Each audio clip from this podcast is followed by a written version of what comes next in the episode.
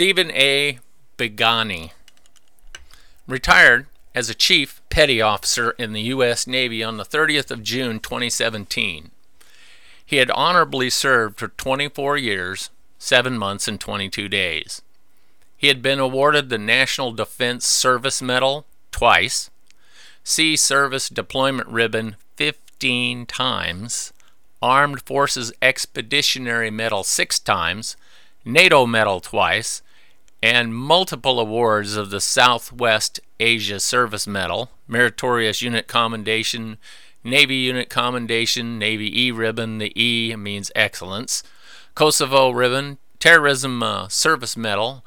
I'd like to stop here. This reminds me of the court martial of Captain Kirk, where his lawyer said he didn't want to slow the proceedings down by naming all the medals and awards. So I'll just say, and many, many more ribbons, medals, and commendations. Chief Begani was highly decorated and respected when he retired.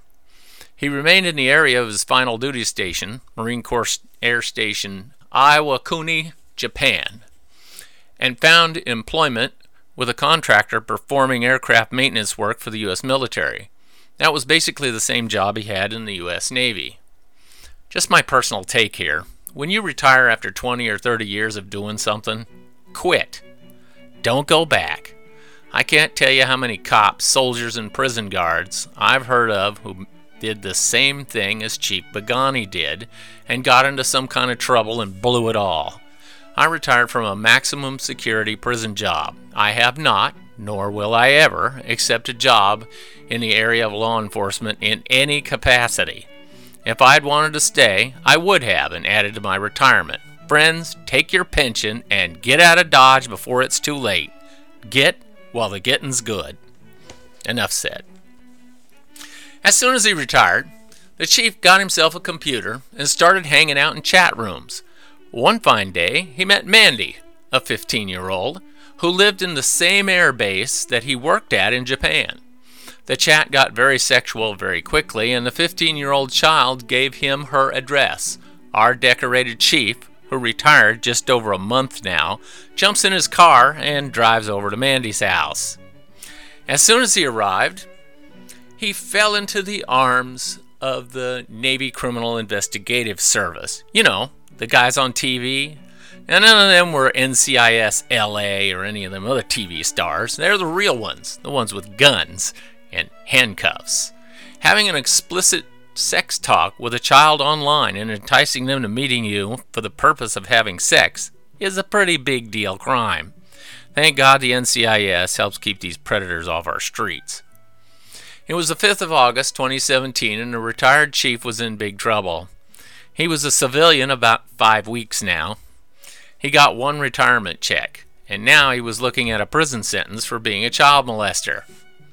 I'd like to take a little side trip here. I worked uh, almost as long as the chief did in the Navy in a Supermax federal prison. I've heard my orderly tell another prisoner that if he was a child molester, he would stab him until he was too tired to stab him anymore. People who hurt children are usually put in protective custody to save their lives. They are popular with the aggressive homosexuals. They have no friends in prison.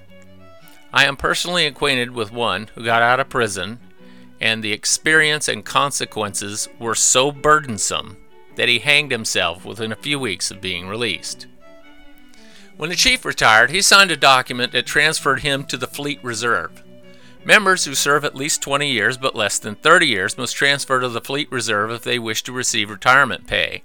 No transfer, no pay is how it works. That meant that, for the rest of his life, he was subject to recall to active duty. He was also subject to the Uniform Code of Military Justice for life. As a member of the Fleet Reserve, Stephen was subject to the UCMJ jurisdiction in accordance with Article 2. Charges were preferred against Stephen, and he waived his right to an Article 32 preliminary hearing. Charges were then referred to a general court martial. Stephen and the convening authority reached a pretrial agreement in which Stephen agreed to waive his right to trial by members and plead guilty. At trial, Stephen pleaded guilty to and was found guilty of one specification of attempted sexual assault of a child and two specifications of attempted sexual abuse of a child in violation of Articles 80 and 120b of the Uniform Code of Military Justice. He raised no objections at trial other than one arguing that a punitive discharge is not an authorized punishment for a retired service member, which was denied. Stephen was given 18 months in the brig and a bad conduct discharge. That means bye bye retirement pay, no veterans benefits. He has to register as a sex offender. He destroyed 24 years of exemplary service in a single day. Here's where the law gets all kinds of crazy complicated. If you're really interested, I'll include the appeal audio recording as a bonus episode to this one there are two appeals, which I'll talk about in just a few minutes. On appeal, Stephen argued that the UCMJ's jurisdictional scheme, whereby he, as a retired regular component member, is subject to the UCMJ, while a retired Navy Reserve member is not, even for committing the exact same crime, violates the Fifth Amendment Due Process Clause guarantee of equal protection of the laws. Stephen said that this unequal jurisdictional scheme unconstitutionally deprived him of his right to a jury by his peers, the right to a grand jury, and the right to free speech when similarly situated reserve retiree would enjoy these rights. You see, martial law has been described as an abbreviated legal system. The accused gets all the same rights, but they are severely limited. That is why martial law is so feared. If I would have realized the position I had put myself in legally by joining the Army of the Coast Guard, I never would have done it. One example is a summary court martial where an officer sitting alone is your judge, defense lawyer, and prosecutor. How many people would like to stand in that court? A general court martial like Stephen found himself in had most rights, abbreviated as it is, and the ability to give out the most severe punishments. The appellate court agreed with Stephen and ruled that his prosecution in military court was unconstitutional. Congress had determined that some, but not all, military retirees should remain subject to the UCMJ while they are retired. Retirees from a regular, i.e., active component, which in the Navy includes those in the Fleet Reserve, are subject to the UCMJ jurisdiction at all times and in all places for as long as they shall live. Retirees from a reserve component that are, are only subject to the UCMJ while receiving hospitalization from an armed service. The question is whether this disparate treatment offends the Due Process Clause of the Fifth Amendment.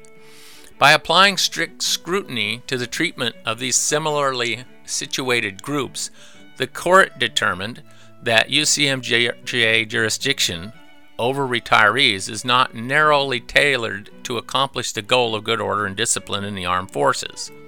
Accordingly, the sections of the UCMJ subjecting regular component retirees to the UCMJ jurisdiction is unconstitutional. Stephen was free. He'd gotten away with it and no punishment. But wait, the military never gives up and nothing is ever that simple. The court, of its own accord, decided to look at the case again.